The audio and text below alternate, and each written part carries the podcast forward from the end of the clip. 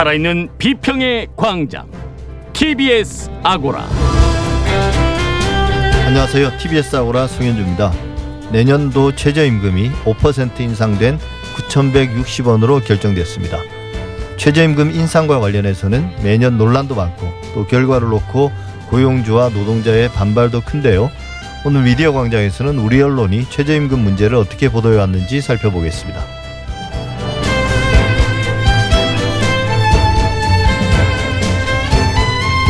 OECD가 2년마다 국가 신뢰도를 조사해서 발표하고 있는데요.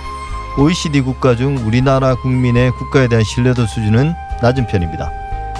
이번에 처음으로 조사에 참여한 국민 중 40% 이상이 국가를 신뢰한다고 답했다고 하는데요. TBS 창에서는 국가 신뢰도 조사는 무엇이고 TBS와 우리 언론이 이를 어떻게 보도했는지 그리고 언론 신뢰도도 함께 이야기 나눠보겠습니다. TBS 아고라 지금 시작하겠습니다.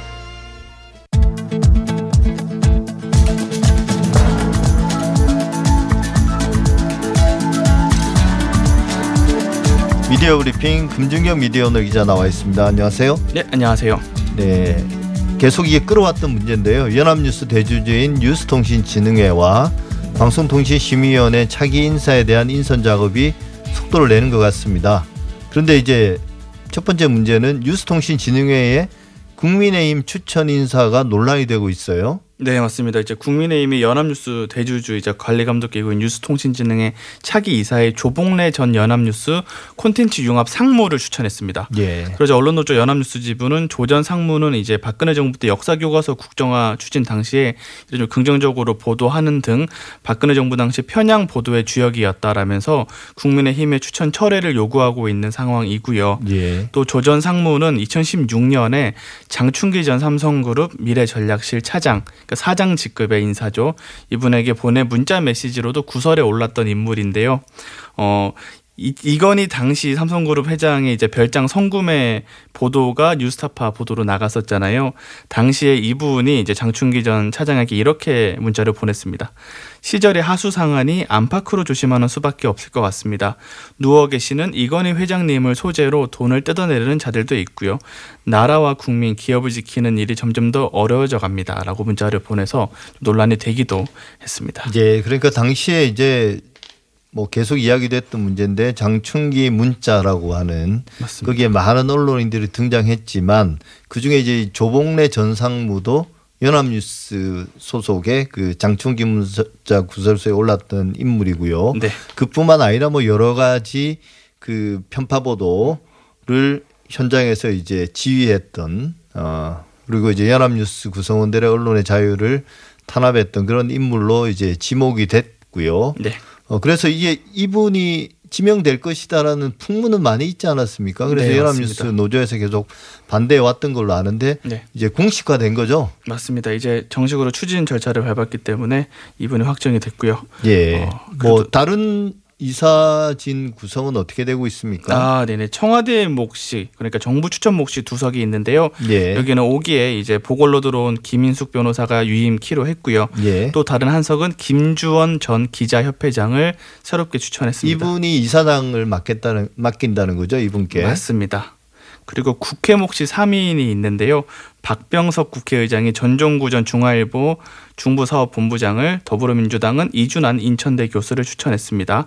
한국신문협회는 강홍준 현 신문협회 사무총장. 이 경우는 거의 뭐 당연직으로 계속 추천이 돼 왔죠. 신문협회는 어, 사무총장을. 맞습니다. 예. 신문협회 사무총장이 이제 중앙일보 기자 출신인 인사고요. 예. 또 한국방송협회는 임흥식 MBC CNI 대표 이사를 추천했습니다. 예, 뭐 뉴스통신진흥회는 그렇고요.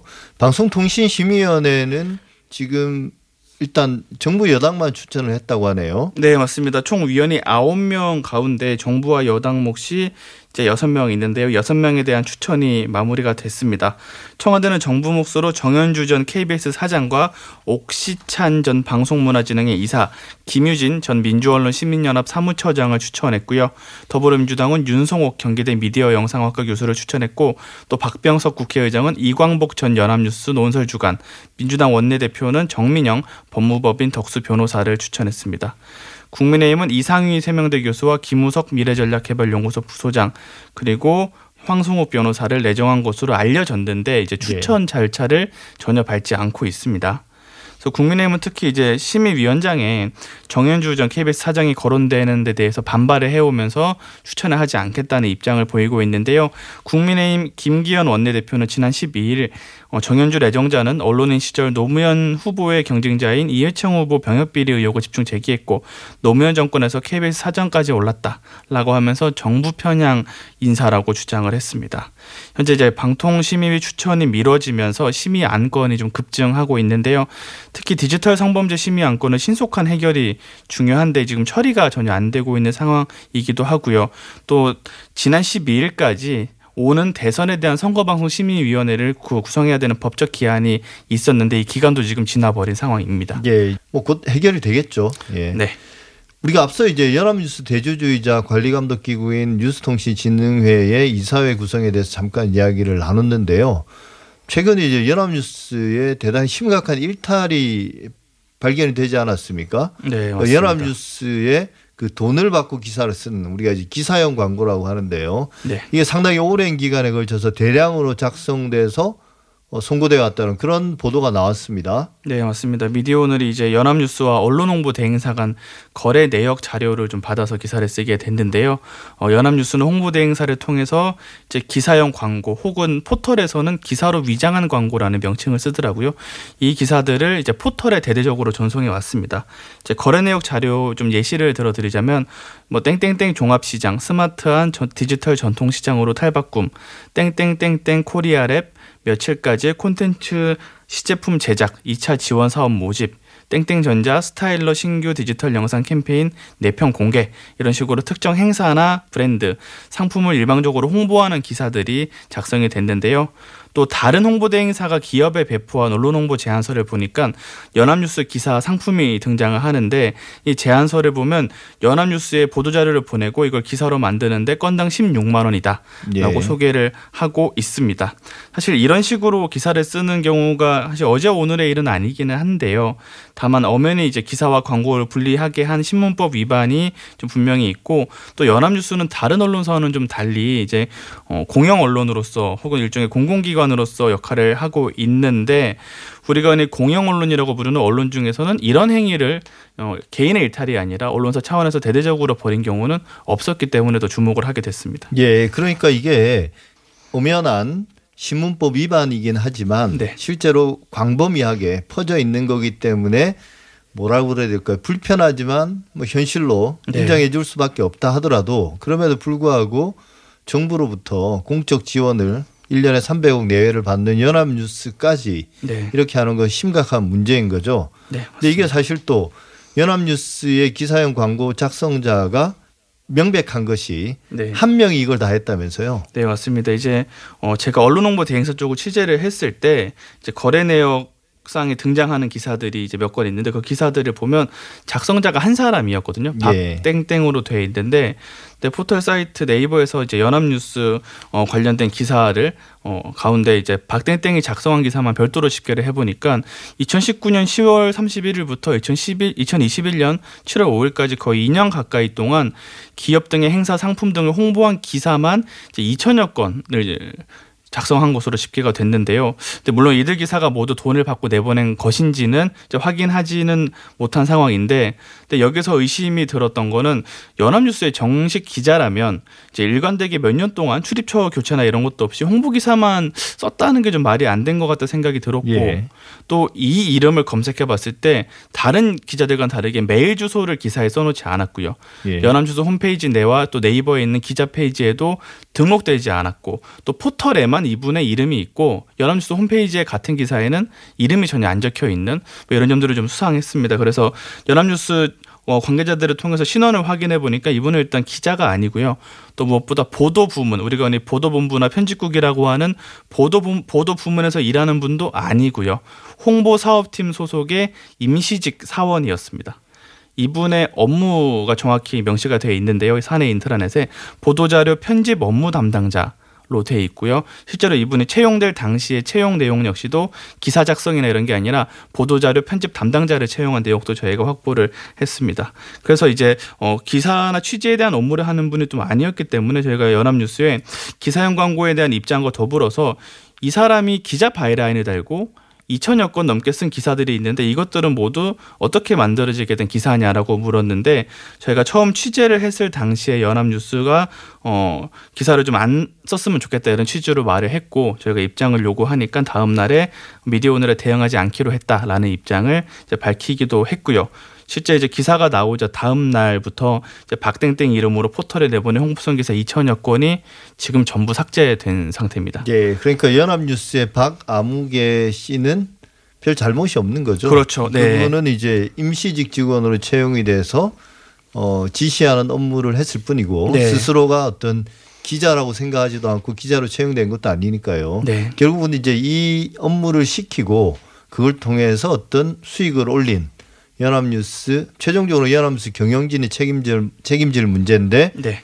어 사실은 그 연합뉴스도 이제 공영 언론이고 네. 어찌 보면 넓은 의미로는 공공기관인데 공공기관이 자신의 잘못이 뭔가 드러났을 때 여기에 대해서 일절 대응하지 않기로 했다.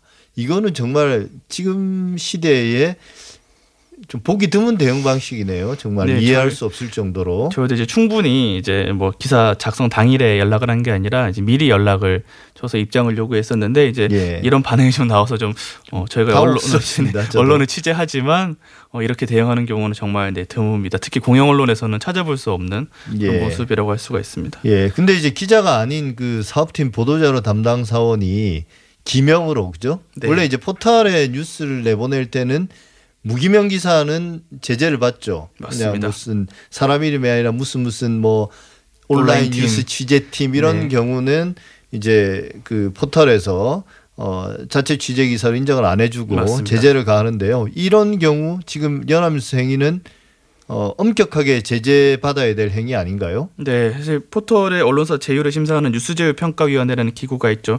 여기서 최근에 회의를 거쳐서 이제 심의에 착수를 하게 됐는데요. 이제 포털에서는 구체적인 모니터를 한 후에 다음 달 초에 어, 제휴 규정 위반 여부를 살펴볼 계획이라고 합니다. 근데 현재 이제 제휴 규정상 포털에는 기사가 아닌 보도 자료를 내보내는 공간이 따로 있거든요.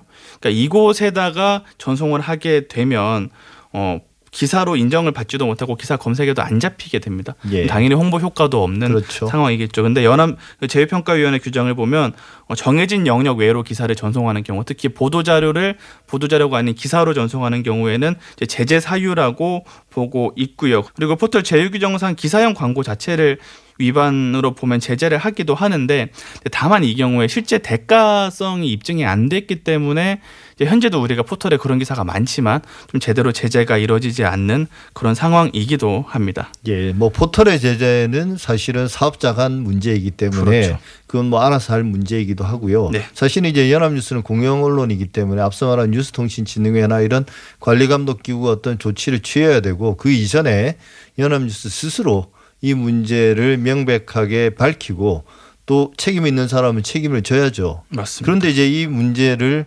잘못을 반성하고 스스로 문제를 고치려 하지 않고 좀 뭔가 지금까지 보인 태도는 부인하고 숨기고 뭔가 회피하려는 게 아닌가 이런 걸 보면 좀 연합뉴스가 좀 심각한 상태인 것 같은데요. 네. 두고 볼 일입니다. 네. 어, 이것도 이제 약간 일탈인데요. MBC 기자들이 취재 과정에서 취재 윤리를 위반한 게 또 논란이 되고 있네요. 윤석열 전 검찰총장 지금 대선 후보죠. 네. 부인인 김건희 씨 논란이 되고 있는 박사학위 논문 지도 교수를 취재하는 과정에서 경찰을 사칭했다고 하네요. 네, 맞습니다. 지난 이제 10일에 알려진 사실인데 양아무개 MBC 기자 그리고 소아무개 이제 MBC 취재 PD 두 명이 지난 8일 윤 전 총장의 부인인 김건희 씨 박사학위 논문을 지도한 전 아무개 교수를 취재하는 과정에서 경찰을 사칭한 사실이 드러났는데요. 이제 취재진은 이제 경찰을 사칭한 행위 자체는 이제 취재윤리 위반으로 볼 수 있을 것 같고요. 나아가서 공무원 자격 사칭죄 등 위법 소지까지 있다라고 보는 견해도 있습니다. 예. 이번 사안에 대해서 민주언론 시민연합 같은 경우에는 논평을 내고 언론 보도의 기본 원칙과 공영방송의 신뢰를 저버렸다는 점에서 매우 중대한 사안이며 엄중한 반성과 재발 방지책이 요구된다라고 입장을 내기도 했습니다. 예, MBC는 어떤 조치를 취하고 있습니까? 네, 해당 취재진이 지난 9일 바로 업무에서 배제가 됐고요. 13일자로 대기 발령된 상태입니다. 그리고 지난 10일 MBC가 사과 방송을 했고 지난 15일에는 외부 인사, 시청자위원회 등 외부 인사가 참여하는 진상조사위원회를 구성해서 바로 조사에 착수했습니다. 회사 차원에서 경찰 사칭을 좀 지시를 했는가 뭐 이런 점들이 좀 파악하는 게 관건이 될 전망이고요. 그리고 윤석열 전 검찰총장 측에서는 경찰에 사칭한 기자 두 명을 고발하면서 지금 서울 서초경찰서에서 경기 파주경찰서로 이첩이 된 상황인데요. 어, 말씀 주셨던 것처럼 이제 MBC 내부에서도 이런 논의가 좀 이뤄질 전망이지만 또 한국기자협회 윤리강령 상으로도 좀 문제가 있다 이런 지적도 있기도 한데요. 뭐 항상 정당한 방법으로 정부를 취득해야 한다 이렇게 좀 규정하고 있고 물론 아 이런 것들이 과거에는 어느 정도 용인돼 온 면이 사실 좀 그렇겠죠. 있었던 면이 사실 예. 있긴 합니다. 근데 이게 과거와 다르게 도덕적인 잣대나 또 정부의 좀 민주화된 상황이나 이런 점들이 좀 달라졌기 때문에 좀 너무 과거 중심적인 접근이었다 뭐 이런 지적 이 나오기도 합니다. 예, 사실 이런 취재 윤리라는 게 기자들이 그 몰입하는 취재 경쟁이나 뭐 속보, 단독 이런 걸 위해서는 거추장스러운 거거든요. 맞습니다. 그러다 보니까 목적을 위해서 뭔가 이런 수단을 조금 위법하거나 윤리에 위반되더라도 아, 큰 문제 의식을 느끼지 않고 종종 위반하는 경우가 많은 것 같습니다. 근데 이제 그래도 우리 사회에서는 공영방송, 공영언론이라면 그래도 밑바닥을 깔아줘야 되는 게 아닌가. 그래서 이제 현장 기자들에게 맡겨 둘 문제보다는 자율에 맡길 문제보다는 언론사 차원에서 좀 엄격한 관리가 필요하지 않을까 그렇게 생각합니다. 여기까지 할까요? 미디어 오늘의 금준경 기자였습니다. 말씀 잘 들었습니다. 네, 감사합니다.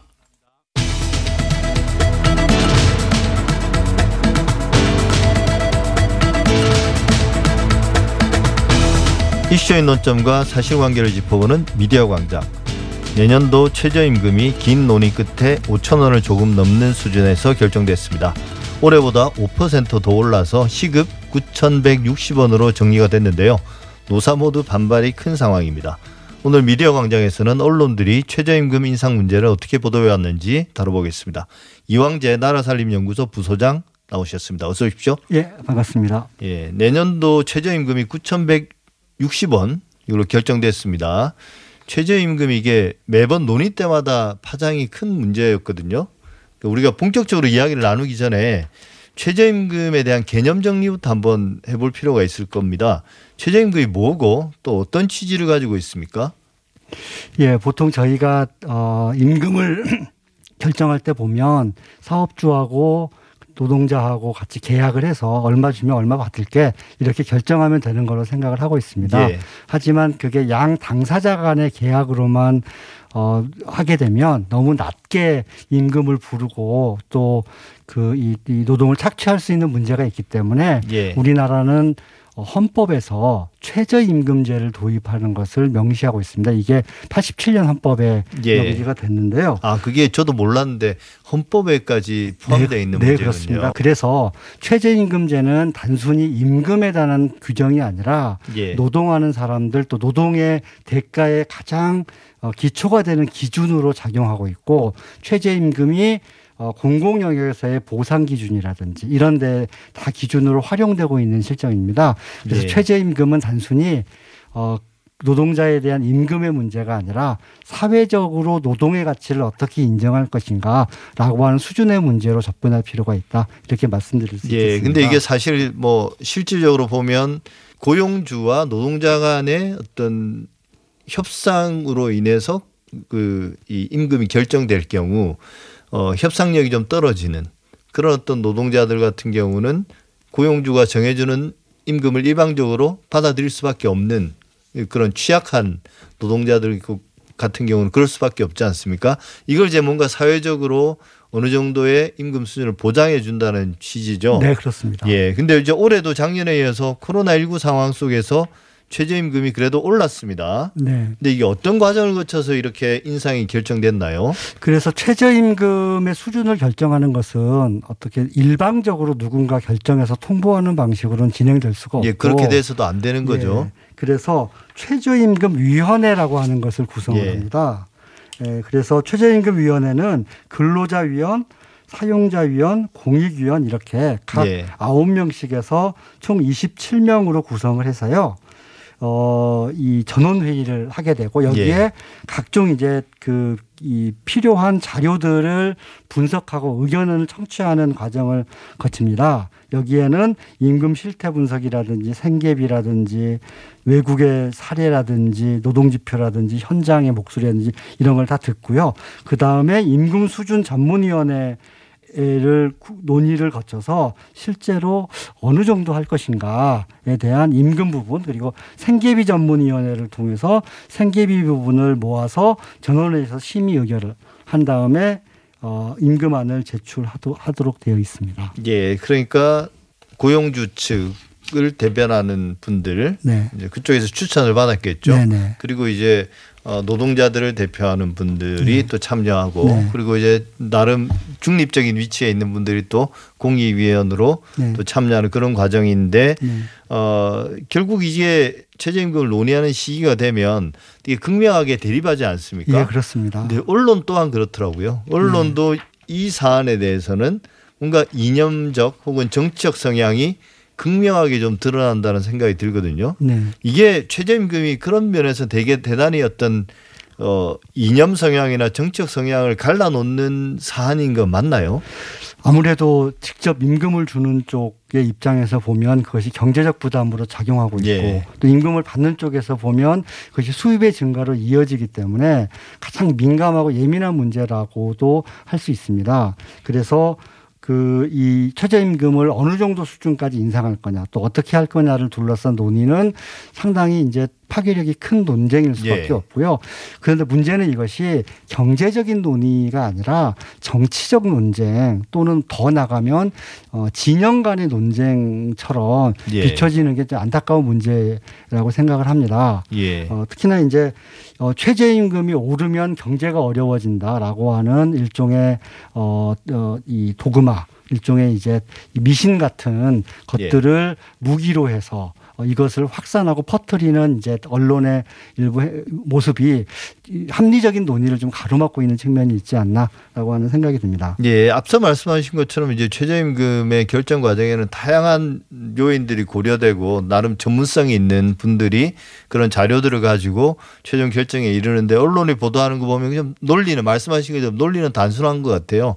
비용이 정, 증가하면 오히려 고용도 줄어들고 경제가 활성화되지 않으니까 최저임금은 늘상 최대한 억제돼야 되는 것으로 그렇게 이야기가 되더군요. 예, 그렇지만 어, 최저임금의 문제는 그렇게 단순하게 접근할 예. 수 있는 문제가 아닙니다. 물론 최저임금 수준이 올라가면 사업자 입장에서 보면은 이제 임금 부담이 늘어나니까 비용 부담이 늘어나는 측면이 있지만 하지만 경제적인 수준에 에 대해서 최저임금이 따라가지 못하면 그, 그, 그 노동자들의 생활 수준이 낮게 되고 이것이 사회 불안정 요소, 경제적인 취약성으로 드러나기 때문에 경제의 구조적인 측면에서 보면 오히려 경쟁력이 약화되는 문제가 어, 될 수 있습니다. 또한 어, 한쪽에서는 비용이 늘어나기 때문에 경제가 어려워진다고 얘기하지만 또 한쪽에서는 소득이 늘어나기 때문에 그것이 경제 활성화에 일정하게 도움이 된다라고 하는 측면이 양가적인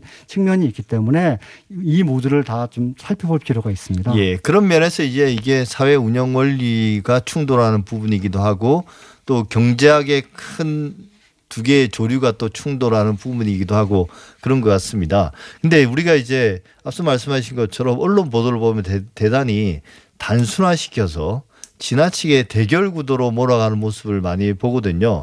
특히 이제 경제 이슈가 더 그런 것 같더라고요. 예, 그렇습니다. 어, 왜 이런 식의 경제 사안을 다룰 때 이렇게 어, 대결 구도로 몰아가는 보도가 많을까요?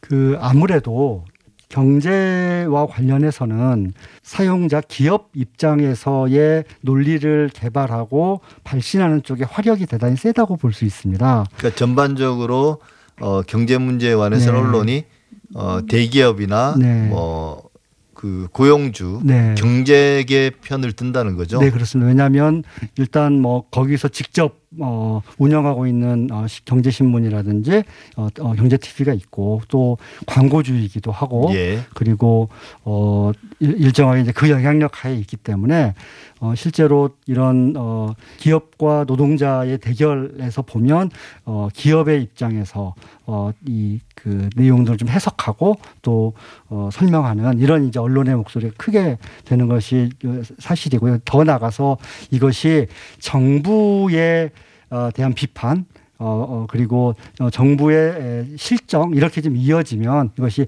하나의 정치적 공격으로까지 예. 넘어가는 문- 문제가 있을 수 있습니다. 예.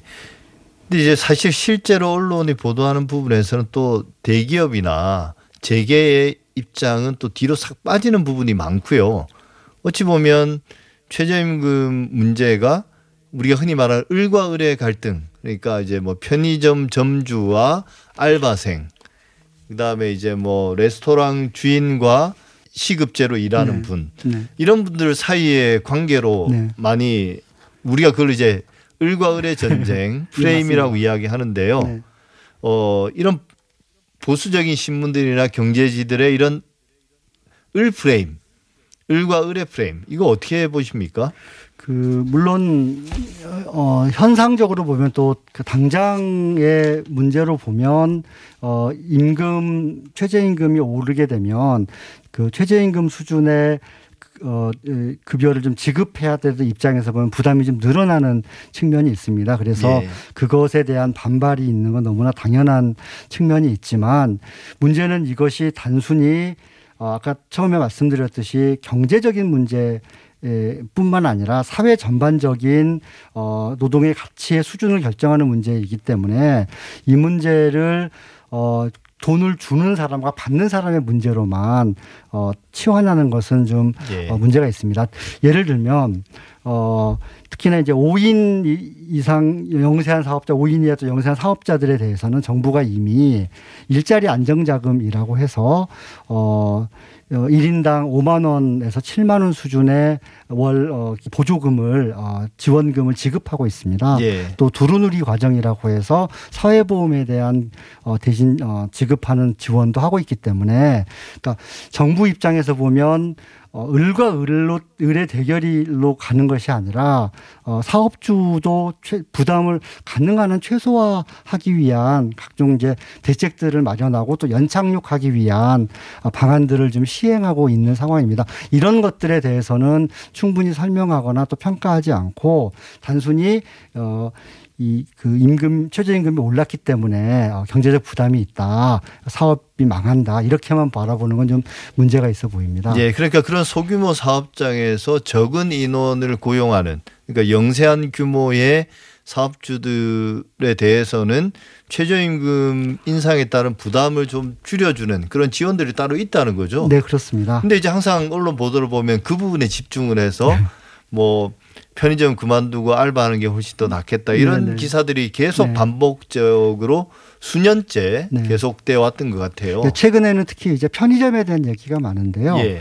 편의점이 가장 인건비 비중이 높 은 부분이기도 하고 예. 가장 이제 뭐 직격탄이라 이렇게 하기 때문에 어 뭐 사례로 좀 들고 있습니다만은 편의점 문제는 단순히 최저임금의 문제가 아니라 어 본사와의 배분 문제 그리고 과잉 경쟁 문제, 임대료 문제 이런 것들이 복합적으로 있는 어 분야입니다. 그래서 이것을 어 단순히 최저임금이 올랐기 때문에 편의점이 망한다 이렇게 접근하는 건 좀 단선적이라고 보입니다. 예. 그럼에도 불구하고 이제 이런 앞서 말씀하신 것처럼 화력이 센 그런 어떤 전경련이나 혹은 경총이나 또 그 산하에 있는 어, 싱크탱크들 여기서 나오는 보고서 같은 거를 혹은 보도 자료들 언론이 그냥 가감 없이 그대로 전달하고 또 검증하지 않는 경우도 많지 않습니까? 네. 이제 이런 기사들이 있습니다. 어, 최저임금이 급등해서 일자리 최대 43만 6천 개가 사라졌다. 어, 아니면 최저임금 1만 원이 되면 30만 어, 4천 개의 일자리가 감소한다. 자영업자 10명 중 3명은 최저임금을 동결해도 폐업을 고려하고 있다. 이런 이제 얘기들을 보도를 하고 있는데요. 이게 예. 기업 관련한 연구소의 연구 결과이기도 하고 또는 뭐 어, 언론사들의 취재 결과이기도 한 건데요. 이것에 대한 사실상의 검증이나 또는 예. 토론이 이루어지고 있지 않은 실정입니다. 그래서 어 이, 이거 지금 현재 5월 11일부터 7월 7일까지 재계의 자료를 가지고 쓴 보도는 24개인데 같은 기간에 노동계의 입장을 전한 보도는 7건에 그쳤다는 분석이 있습니다. 예. 예, 이런 것처럼 양에 있어서도 또 질에 있어서도 어, 일방의 입장만을 좀 대변하는 언론의 문제가 있지 않나 싶습니다. 예. 그러니까 뭐 보수 성향의 매체나 혹은 경제지들은 뭐 그럴 그렇다 하더라도 진보적인 성향의 매체들 같은 경우도 최저임금 인상에 대해서 어떤 뭐 찬성하는 입장이긴 했- 하지만 노동자 단체 측의 이야기들 특히나 이제 실제 구체적으로 예를 들면 편의점 점주의 이야기를 듣는 것처럼 뭐 저임금 근로자나 최저임금이 최- 실제 최저임금을 적용받는 혹은 아르바이트생 이런 사람들의 이야기들은 거의 들어보지 못한 것 같아요. 그분들은 사실은 최저임금이 오르면 이 생활에 보탬이 되지 않습니까? 네, 그렇습니다. 오히려 이제 보수 점 보수 매체나 경제지 같은 경우는 오히려 최저임금 올라감으로 인해서 그 사람들이 일자리를 잃는 것으로 계속 묘사가 되고 있거든요. 네. 그 이번에 이제 최저임금 인상률을 결정할 때 고려했던 것이 경제 성장률하고요. 예. 그다음 물가 상승률입니다. 여기에 이제 어, 취업률 저하분을 이제 빼서 이제 그 어, 결정을 한 건데요. 사실 생각해 보시면 같은 돈으로 이 어, 물가가 올라가면 살 수가 없는 거 아닙니까? 그리고 예. 경제가 성장했으면 그만큼 성장한 만큼 급여를 더 많이 받아야 되는 것이 정당한 몫이죠. 정당한 예. 몫이고 권리이기도 한 겁니다. 단순히 내가 힘드니까 못 사니까 더 올려달라가 아니라 그러한 어, 노동의 가치를 그렇게 인정해야 한다라고 하는 측면에서 보면 실제로 어, 최저시급을 받고 일하는 어, 사람들의 에, 목소리 그리고 그들의 현장의 상황들을 잘 볼 필요가 있습니다. 실제 청년유증원이 이제 조사를 좀 했었는데요. 49% 되는 사람들이 주 15시간 미만의 초단시간 노동을 하고 있습니다. 예. 어, 사실상 최저임금, 그러니까 일할 수 없기 때문에 어, 이이 생계비에 미치지 못하는 급여를 받고 있는 수준의 생활을 하고 있는 것인데요. 그리고 또는 최저임금 수준도 수습이라는 이유로 적해주는 경우도 있습니다. 예. 그래서 이러한 그 현재 현장에서의 노동 실태들을 좀 어, 잘 어, 반영하고 그것들의 필요성, 그러니까 이 생활 안정과 생활 향상의 필요성들을 좀 많이 어, 어, 제기해 주는 것이 필요하겠다고 생각이 됩니다. 예, 지금까지 우리가 뭐 최저임금 관련된 보도들을 쭉 이야기를 해봤는데 그러다 보니까 참 언론이 최저임금과 관련해서는 유독 판단을 흐리게 하는 그런 보도들이 많았던 것 같습니다. 우리가 좀 이 최저임금 이슈를 좀 정확하게 보려면 어떤 게 필요할까요? 이것을 이해 당사자 간의 갈등, 적게 주려고 하는 사람과 많이 받으려고 하는 사람들의 대결로 어, 이해해서는 안 될 거라고 봅니다. 예, 그럼 결국 서로 억지 쓰는 네, 거로만 맞습니다. 이해되는 거니까요. 그리고 이것을 마치 어 돈을 받는 사람 입장에 서서 정부가 돈을 주는 사람 돈을 뺏어가는 일종의 정치적 약탈 행위다. 예. 라고 최저임금을 바라보는 측면도 문제가 있는 것이죠. 아까 말씀드렸듯이 최저임금 보장이라고 하는 것은 어, 어, 이, 이 현재 그 노동 시장의 가장 어, 기초적인 사- 국민적 합의이고요. 이, 이 합의선을 어떻게 경제 성장과 더불어서 어, 높여갈 거냐라고 하는 것이 최저임금 수준을 어, 결정하는 하나의 요인이라고 할 수 있습니다. 그리고 또 하나는 사회가 진보한다고 하는 건 결국 어, 취약하고 어, 어, 보호받을 수 없는 사람들의 권리와 그들의 삶이 더 나아진다는 것을 의미하기 때문에 예. 최저임금이 높아지는 것에서 나오는 어, 사업주의 경영 부담이라고 하는 것이 다른 차원에서 보상되거나 또는 시장 차원에서 보정되는 것으로 해결되어야 할 측면이 크다고 봅니다. 그래서 단기적으로 갈등을 부추길 것이 아니라 구조적이고 장기적인 효과에 집중하고 그것을 좀 논의하는 그런 과정이 좀 이루어졌으면 좋겠습니다. 네. 지금까지 이왕재 나라살림연구소 부소장이었습니다. 오늘 말씀 잘 들었습니다. 네, 감사합니다.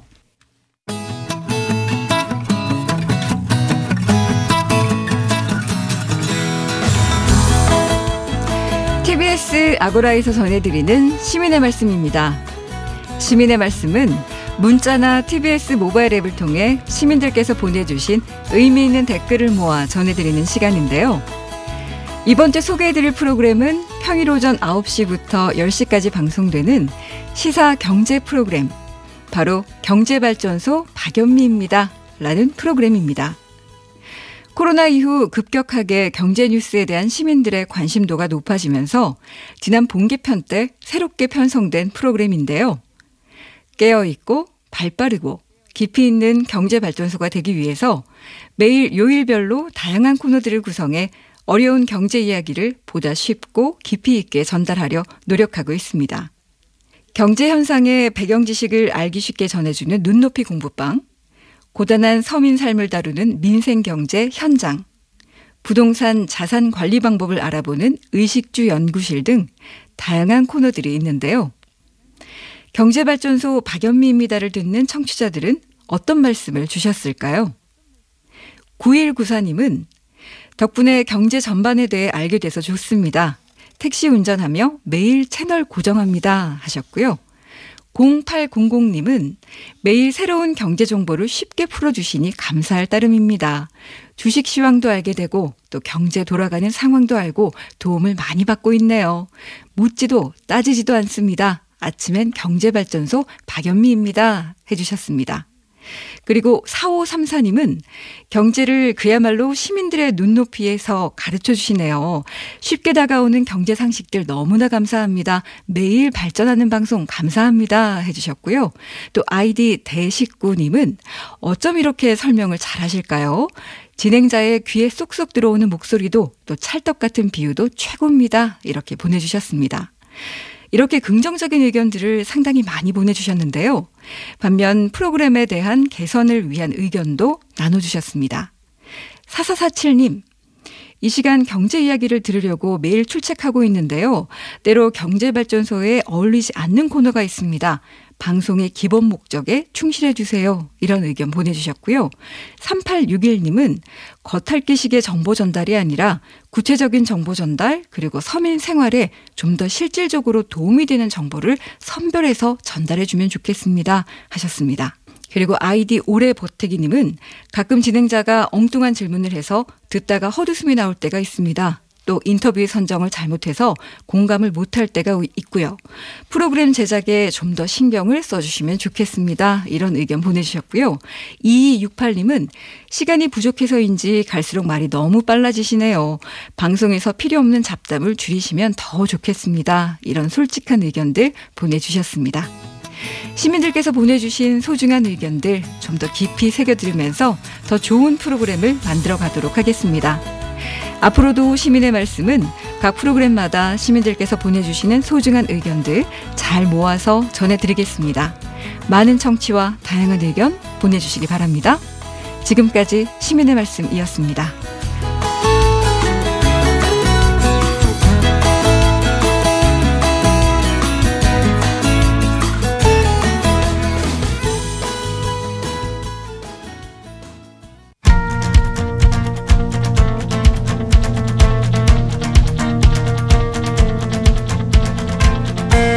시민의 방송 TBS가 지난 한 주간 주목했던 이슈를 살펴보고 우리 언론 보도의 문제점과 대안을 살펴봅니다.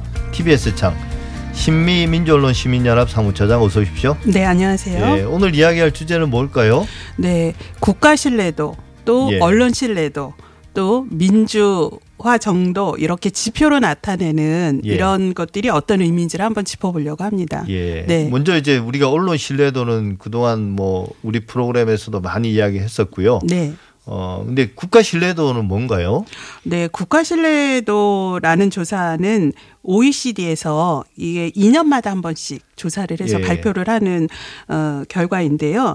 2021년 올해 그 조사 결과가 최근에 이제 발표가 됐습니다. 그래서 어 각 나라의 국민 1000명을 대상으로 예. 어, 당신은 중앙 정부를 신뢰하느냐 믿느냐 이 질문을 합니다.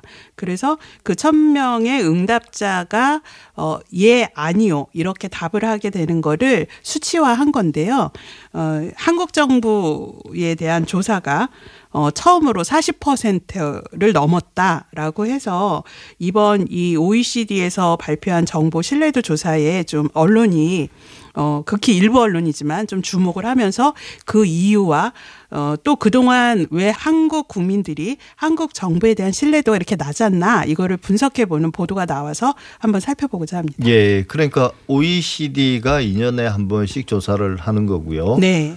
어, 그다음에 이제 해당 국가 그러니까 회원국 각 나라별로 한 천 명 정도를 네. 뽑아서 설문조사를 한다는 말씀이시죠. 그렇죠. 37개 회원국을 예. 대상 이게 이제 옥스퍼드대 부설 전, 그 로이터 저널리즘 연구소에서 하는 방식이랑 비슷하네요. 그렇죠. 같은 질문을 네. 서로 다른 나라 국민들이나 뭐에게 던져서 네. 답을 얻어내고 그 어, 수치를 비교하는 거니까요. 그렇죠. 근데 앞서 말씀하신 것처럼 처음으로 40%를 넘었다라는 건 네. 좋아졌다라는 의미겠죠. 어, 아무래도 그 이전 연도의 조사에 비해서는 이제 높아졌으니까 예. 신뢰도가 향상됐다 이렇게 볼 수 있는 건데요.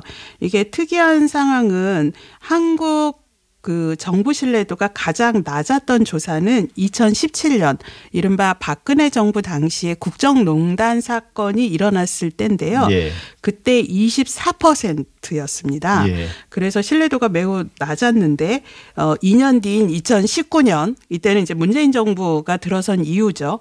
어 39%로 올랐다가 이번에 45% 예. 이렇게 됐고요.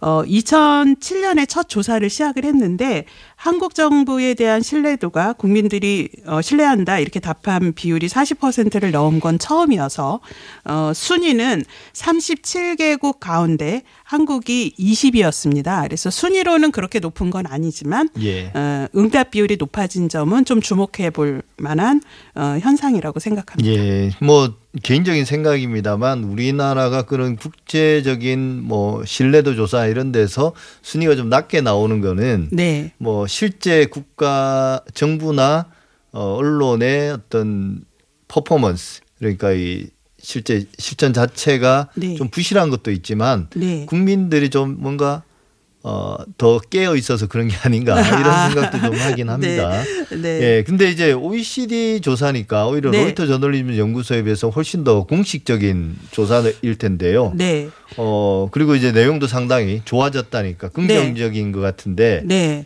사실 이런 소식들은 언론이 잘 안 다룰 것 같아요. 뭐 좋은 일들은 별로 다루지 않잖아요. 네, 특히 그렇죠. 특히 요즘은 더 그런데 그렇죠. 예. 예, 외국에서의 이런 이제 한국 관련한 뉴스 중에 사실 지금 대부분의 한국 언론들은 좀 부정적이거나 이런 것들에 주목을 하는 경향이 많습니다. 특히 보수 언론들이 그러한데요. 예. 이번에 물론 OECD 평균 50.7%에는 미치지 못하는 45%였지만 어 역대 조사 결과에서 가장 높은 결과인 것에 대해서는 어 이건 참 분석해 볼 의미가 있는데 어 대부분 언론들이 이 행정안전부에서 이 관련한 어 자료를 한눈에 보는 정부 2021 보고서에 포함이 돼서 이제 발표를 했는데 예. 단순하게 그 보고서의 내용을 인용하는 이른바 붙박 예, 예. 기사가 대부분이었고요. 대부분 아주 짧게 보도를 하- 했고 이게 좀 배경이나 또는 이게 어떤 의미를 주는 건지를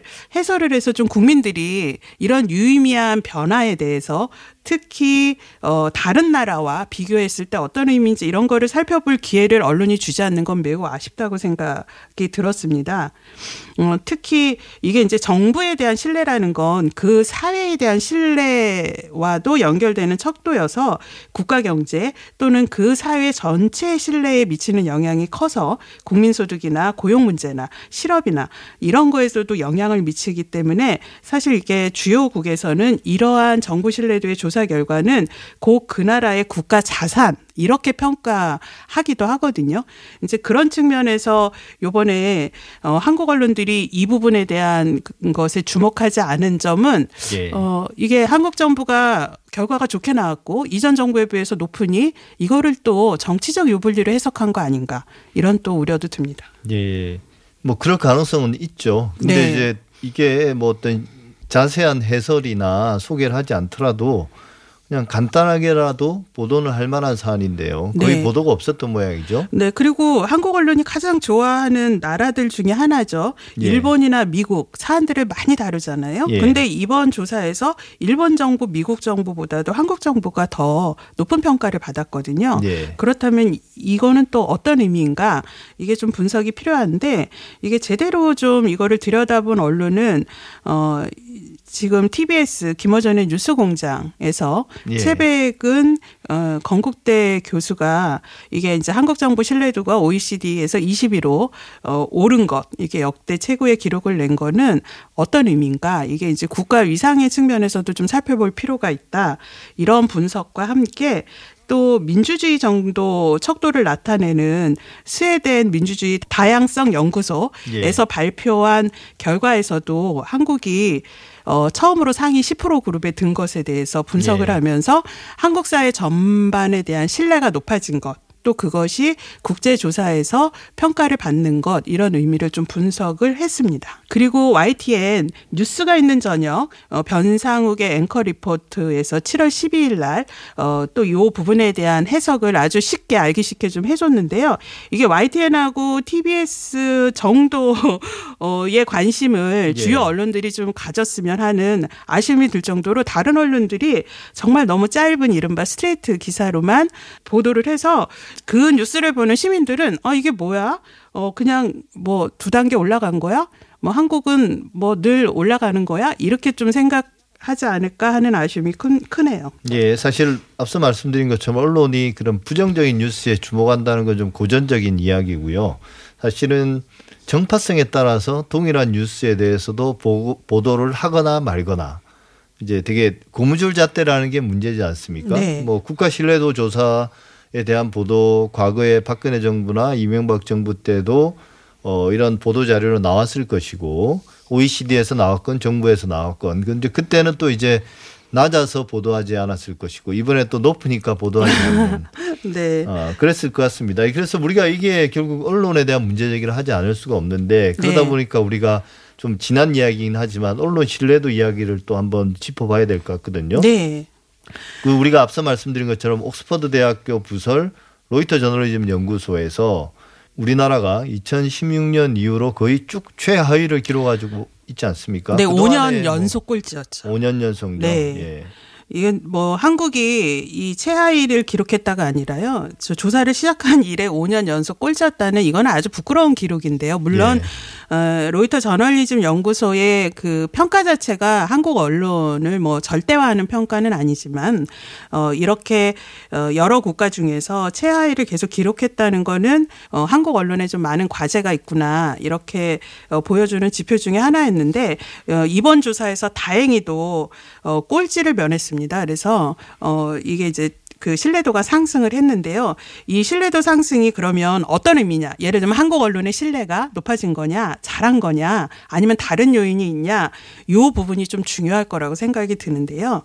어, 아쉽게도 지금 전 세계가 지난해부터 올해까지 지금 코로나 팬데믹으로 인해서 많은 어려움을 겪고 있는데 코로나 팬데믹으로 인해서 어, 특히 신뢰할 만한 정보인 기존 뉴스, legacy 네. 미디어의 뉴스에 대한 어, 의존도 또는 신뢰 이런 게 지금 전 세계적으로 높아졌어요. 그 영향이 크다라는 게 첫 번째 요인으로 꼽혔고요. 역시 앞서서 그 한국 정부의 신뢰도가 높은 것도 이런 코로나 19 대응에 한국 정부가 어 시민들과 국가가 잘 협력해서 잘 대응하고 있다. 이 부분이 크게 작용했다는 거였거든요. 예. 근데 한국 언론의 이번에 신뢰도가 높아진 점도 이렇게 좀 외부적 요인이 작용했다. 이 분석이 어 가장 지배적입니다. 예. 그럼에도 불구하고 이제 우리가 주목해야 될 부분은 과거의 여러 조사에서는 우리나라가 네. 그러니까 우리나라 내부적으로 봐도 국가나 정부에 대한 신뢰도는 가장 낮은 쪽에 들었고요. 네. 어, 뭐 공무원이나 근데 이제 반면에 언론이라든지 뭐 다른 어떤 뭐 어, 법원이라든지 이런 신뢰도는 좀 높은 편이고 네. 뭐 이런 식으로 했는데 지금 이제 언론이 우리 사회 전체적으로 볼 때 신뢰도가 가장 낮은 기관에 속하게 됐다는 거. 네. 이건 이제 언론이 좀 반성해야 될 부분이 아닌가 네. 그런 생각이 듭니다. 네, 역시 이번 조사에서도 어, 특히 이제 코로나 19 관련한 허위 정보 출처로 우려되는 집단이 어디냐 이렇게 물었는데요. 예. 이제 한국 시민들은 정치인 정당 이렇게 정계를 첫 번째로 꼽았고요. 두 번째가 언론인과 언론사를 꼽았습니다. 예. 그래서 어 다른 나라의 경우는 언론사 응답 비율이 우리보다 훨씬 낮았어요. 이런 예. 것만 보더라도 한국 사회가 다른 나라에 비해서 언론에 대한 신뢰가 여전히 낮다라는 거는 크게 변함이 없고 특히 언론인과 언론사가 이렇게 허위 정보 출처로 어 신뢰할 만한 정보 출처로 이- 인용되는 게 아니라 허위 정보 출처로 우려된다. 이런 거는 어 아직도 언론에게 많은 과제가 있다. 예. 예, 이렇게 그래서 뭐. 여기저기 팩트 체크도 많지 않습니까? 그런데 네. 팩트 체크를 또 팩트 체크해야 되는 그런 어, 상황이 된다는 게 또 아이러니죠. 네, 예. 그렇습니다. 신뢰도를 주제로 이야기를 나눠봤는데요. 네. 뭐 신뢰도의 순위나 뭐 수치의 변화, 뭐 등락 이게 이제 중요하고 또 무시할 수 없는 측면이긴 한데 네. 그렇다고 이걸 뭐 무조건 신봉하거나 뭐 절대화할 필요는 없지 않습니까? 그렇죠. 예. 네. 국가 신뢰도, 언론 신뢰도 이런 숫자보다 우리가 좀 중요하게 봐야 될 부분은 어떤 게 있을까요? 네. 특히 언론 신뢰도 같은 경우는 그러면 이게 이제 언론의 불신이 이렇게 높은 한국은 그러면 언론이 정말 이렇게 수준이 낮은 거냐. 근데 이번 그 조사에서 미국 언론의 신뢰도는 또 가장 또 낮게 나타났는데 예. 근데 미국에는 우리가 뭐 뉴욕 타임즈 등 신뢰할 만한 전통 있는 매체들이 어 있는 나라인데 어떻게 이렇게 낮게 나타났냐 이렇게 보는데요. 그거는 어 미국도 이게 좀 여론이 양극화 되는 그런 현상 특히 그렇죠. 이제 도, 도널드 전 그 트럼프 대통령 같은 경우 특히 그런 여론을 어, 형성하는데 좀 나쁜 영향을 미친 대표적 인물인데요.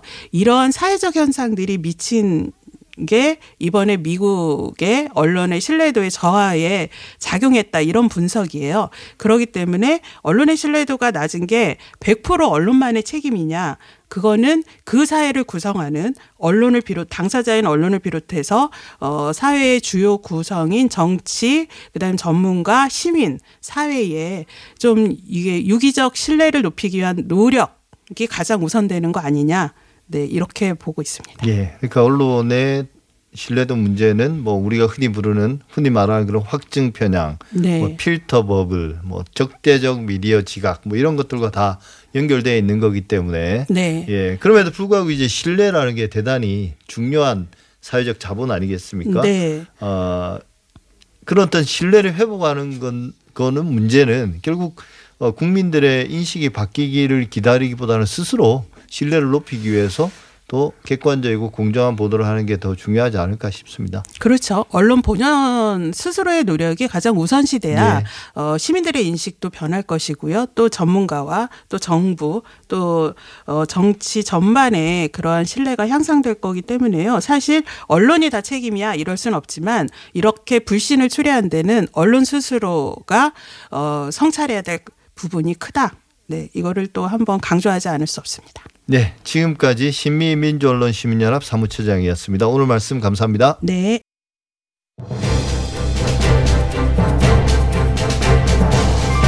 TBS 아우라 오늘 준비한 내용은 여기까지입니다. 저는 다음 주에도 일요일 아침에 다시 찾아뵙겠습니다. 감사합니다.